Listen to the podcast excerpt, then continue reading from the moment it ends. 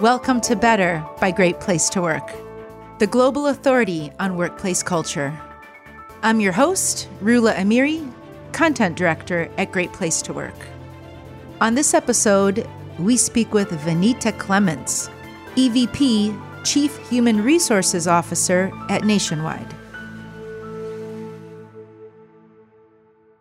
Vinita, welcome to the podcast. Thank you for having me. Happy to be here. You are a fellow Ohioan. I am. So, Nationwide is in Columbus, Ohio, which is my home state. Okay. I was an intern when I started my journalism career. I interned at the Columbus Dispatch. Really? Yeah. Yep. So I covered, yeah, I covered City News. Very um, nice. That's the newspaper. uh, many moons ago. I'll begin today by sharing a recent uh, market survey we did at Great Place to Work. So, we surveyed in July of 2022 about 4,200 employees at a typical average company, and more than half of them said they're open to leaving their jobs by the end of the year. And that said, we know a key driver of retention, of keeping em- employees, is purpose. So when we look a little deeper at the experience of employees in the financial and insurance industries, only half feel their work has special meaning compared with 86% of employees at companies at great workplaces and the best workplaces like Nationwide. I'm wondering what advice would you give to other leaders to help them tie purpose to what employees do day in and day out? Yeah, that is a great question. And you know, that stat really hits home because what we found is through the pandemic, people really did have time to reflect. And so purpose became much more meaningful for people. Um, and they really were trying to understand what type of work do I really want to do? What uh, brings me joy? Um, what is great for my family? And so we saw a shift in expectations and what they expected a company to deliver in terms of meeting their passions. What we have done and the advice I would give is one, making sure that the mission and vision of your company is very clear.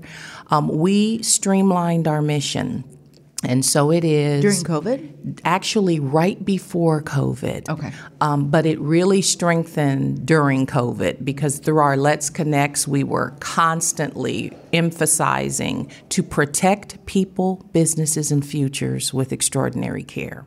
No one knew what the mission was before; you couldn't state it. So it would. It, it's funny in that our CEO would get in the elevator. This was, you know, before COVID, and now even so afterward. Mm-hmm. And people expect him to ask me, ask me what the mission is so they could repeat to protect people, uh, businesses, and futures with extraordinary care. So, one is making sure people understand what the mission and purpose of the organization is. And then it is really up to leaders to make the connection for the work that we do every day and how that makes a difference. Now, for Nationwide, as an insurance company, it's very easy. When a hurricane hits, we can show videos and see how we're helping our customers when the claims come in, why it's so important. So it really helps people understand how their role is impacting the lives of people. I think that servitude is really important for people to understand how it connects. And so the more you understand the work that you do and how it serves others, brings more fulfillment.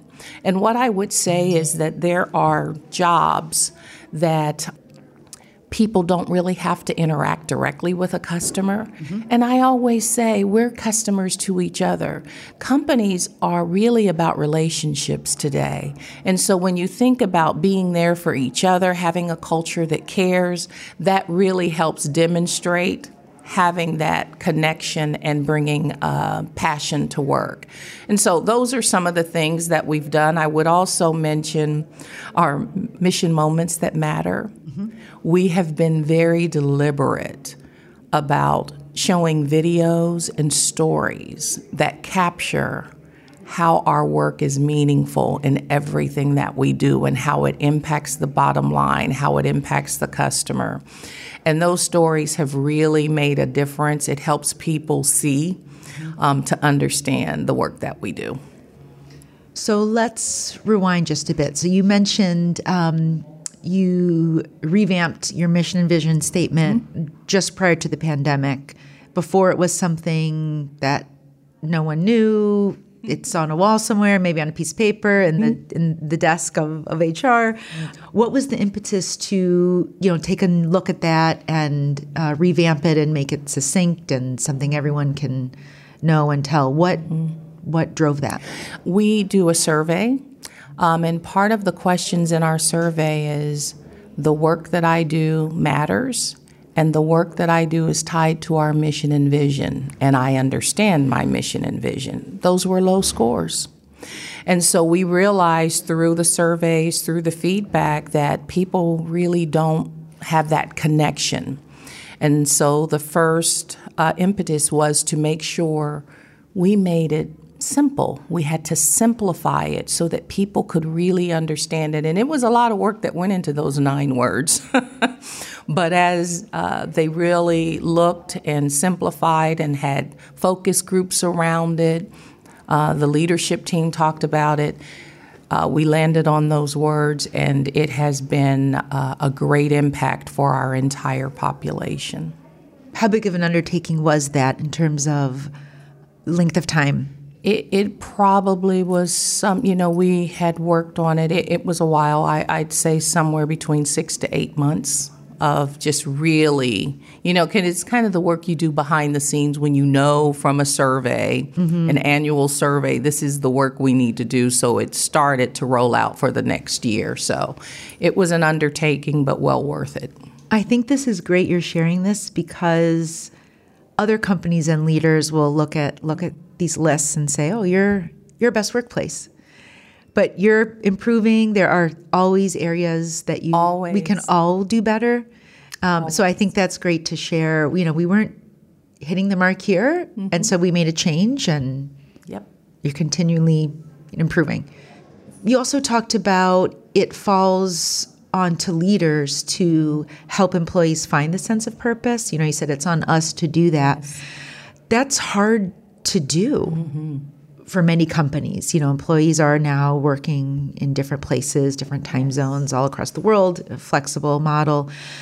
Any lessons learned? Any um, tips you can share on how a leader can do that? If they say it sounds good, you know, Vinita, this sounds great. Sure, I'd love to connect purpose mm-hmm. to my mm-hmm. employees.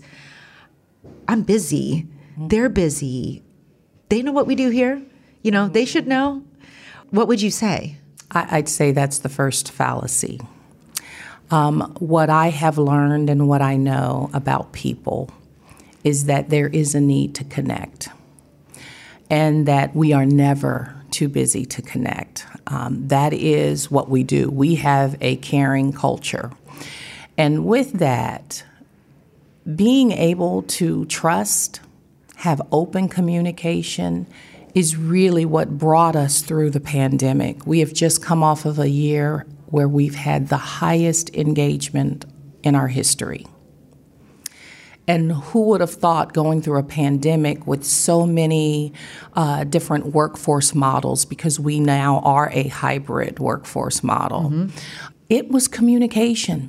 And when I tell you it is embedded at every level, I would also say that we knew leaders were in the seat to connect with their people unlike anyone else. The first rule of engagement is that, you know, people need to feel connected to the teams and to their leader.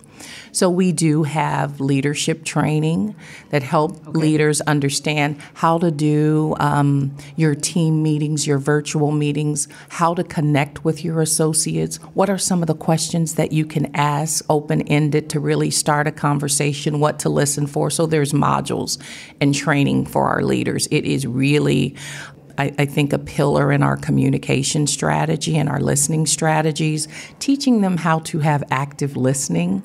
Um, our CEO does coffee chats. Let's just chat. Let's get on the line and let's talk. The OCEO has listening sessions. People ask questions real time. No question is barred. Mm-hmm. so, what we have promoted is conversation. And in those conversations, people will talk about what they want. They'll talk about, I have a passion here. I don't feel like I'm connected, and here's why. Um, we are a organization that's very charitable. We have a foundation that works with many nonprofits. Belonging sometimes means I might not feel like I'm doing the work here in this portion of my job, but Nationwide allows me to work with the food bank, or Nationwide allows me to work with the Columbus Symphony Orchestra. We use our partnerships as a way to enhance belonging for our entire population. We volunteer, the Red Cross, we have associates helping associates. I have learned that when people feel they're in a in a position to serve and give back, they feel a stronger sense of belonging. And that's what I mean about leaders having the responsibility to talk to their associates, understanding what's on the hearts and minds. And honestly, stats have shown that when people feel they have trust and open communication, they're 50% more productive. That works for the bottom line. So, in that same market research survey, we found that at a typical workplace, 65% of workers felt like they can be themselves compared with 90% at the best workplaces, like nationwide. So that speaks to belonging. I mean, that is belonging. I feel like I can be myself at work. Um, why why can belonging get overlooked at companies? Um, you've talked about how it can help the bottom line and what it can do. Why does that get overlooked? I mean, belonging isn't at an average company. Again, I'm making assumptions. Mm-hmm likely isn't seen as a business imperative. Why should it be? Yeah, I think it gets overlooked because it is a soft skill. Um, and it sometimes causes conversations to go in a place where leaders may not know. I don't know how to talk about that, or mm-hmm. so there. There is a sense of courage in communication, not necessarily having all the answers and not feeling as though you have to. Being heard is the biggest part being heard. If you feel like I can be heard, I have a place where I can talk. Um, so I, I, think that's why it sometimes gets overlooked. Mm-hmm. You know, it's much easier to say, here's our results and here's where we're lacking, and, you know, let's stay focused on that. But you have to bring the full associate to work.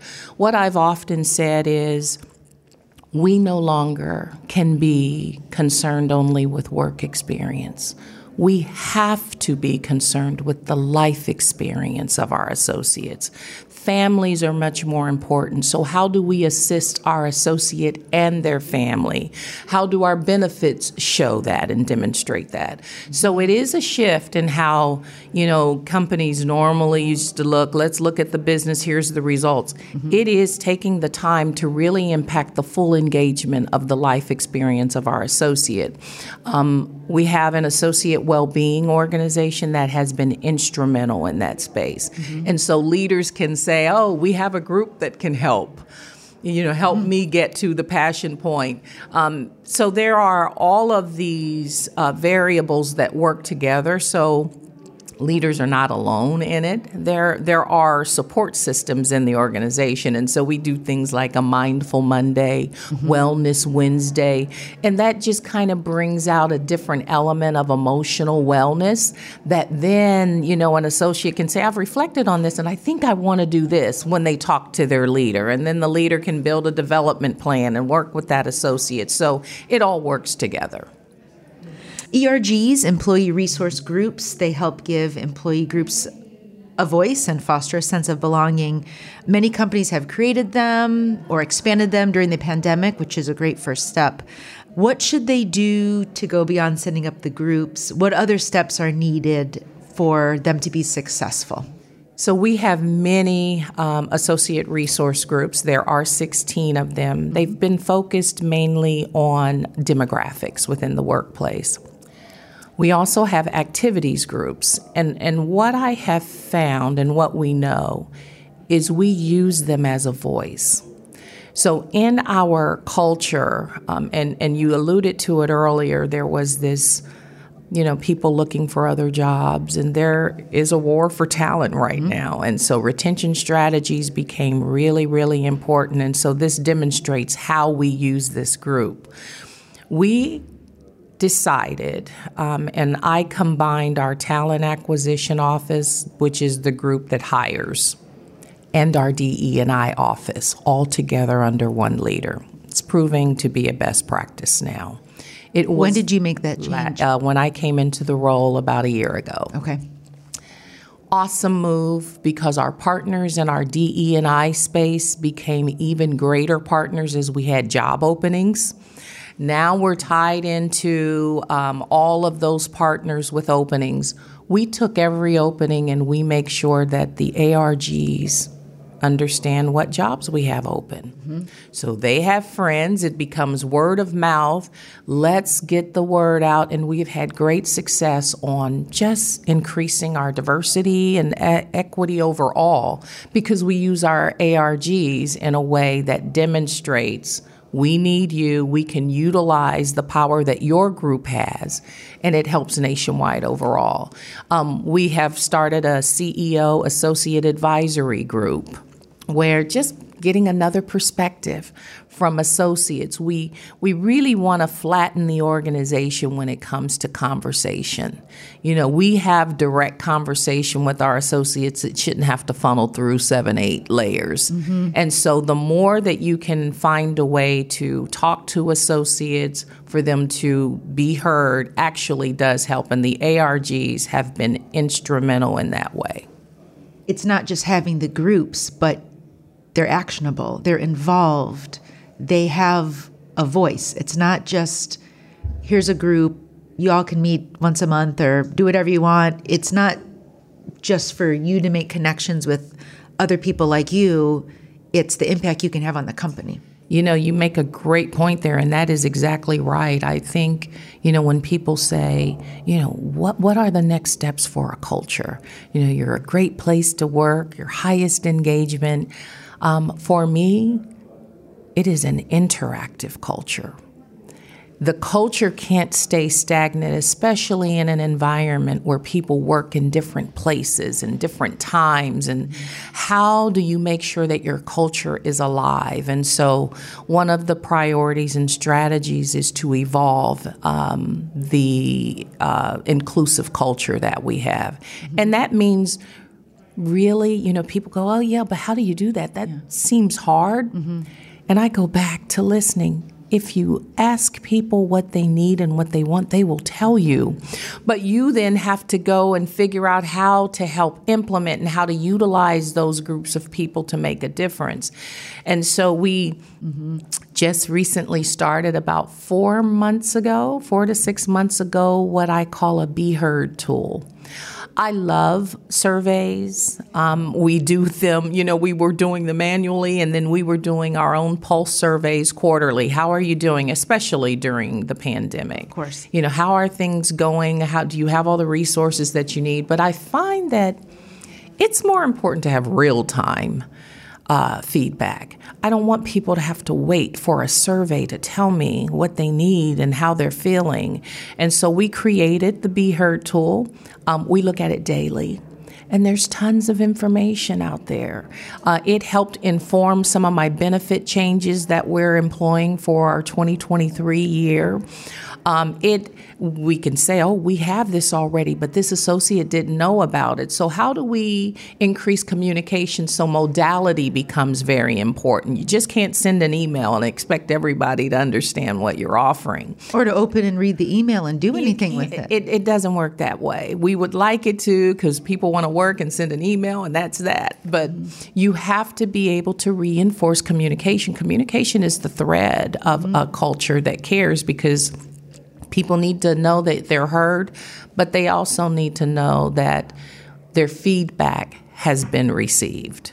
It's asking and taking action. Yes, you can't is. just ask. Don't actually don't bother. Don't bother asking if you're not right. going to do anything with my answer. Right. And, you know, and, and the funny part there is that you you have to be able to explain why there's no action on this item. You know, so it you know, we used to say my opinion counts at work. Yeah, it does, and we want to hear it, but sometimes that means there's no action but a response to the request because you can't do everything and sometimes people don't understand the broader picture, but we take that opportunity to communicate. Exactly. Mm-hmm. So even if no action is taken, you, you got to action to me is also a response. It can Absolutely. be a no and no and here's why, then mm-hmm. great. I was heard.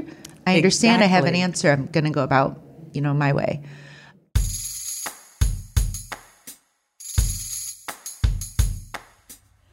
Switching gears just a bit, a sure. few questions uh, to help our listeners get to know you a little bit more. Mm-hmm. Um, you've been at Nationwide for nearly 19 years yes. ish. Um, what's the best piece of career advice you could go back and give your younger self when you first started?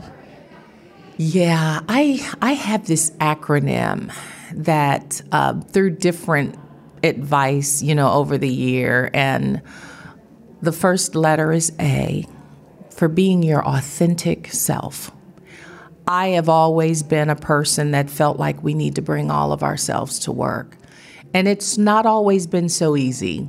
You know, you felt like you have to conform. I have to talk a certain way. I have to be a certain way, wear certain clothes, wear my hair a certain way. It's just, you, you conform, conform, conform. Uh, that has never set well with me. So being authentic is um, how I think we get to our highest self.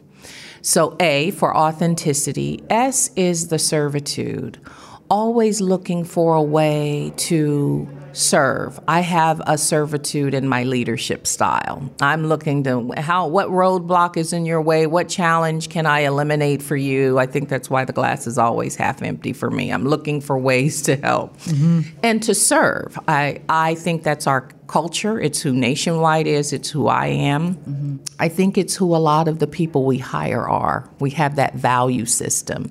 So S for servitude and K for being knowledgeable.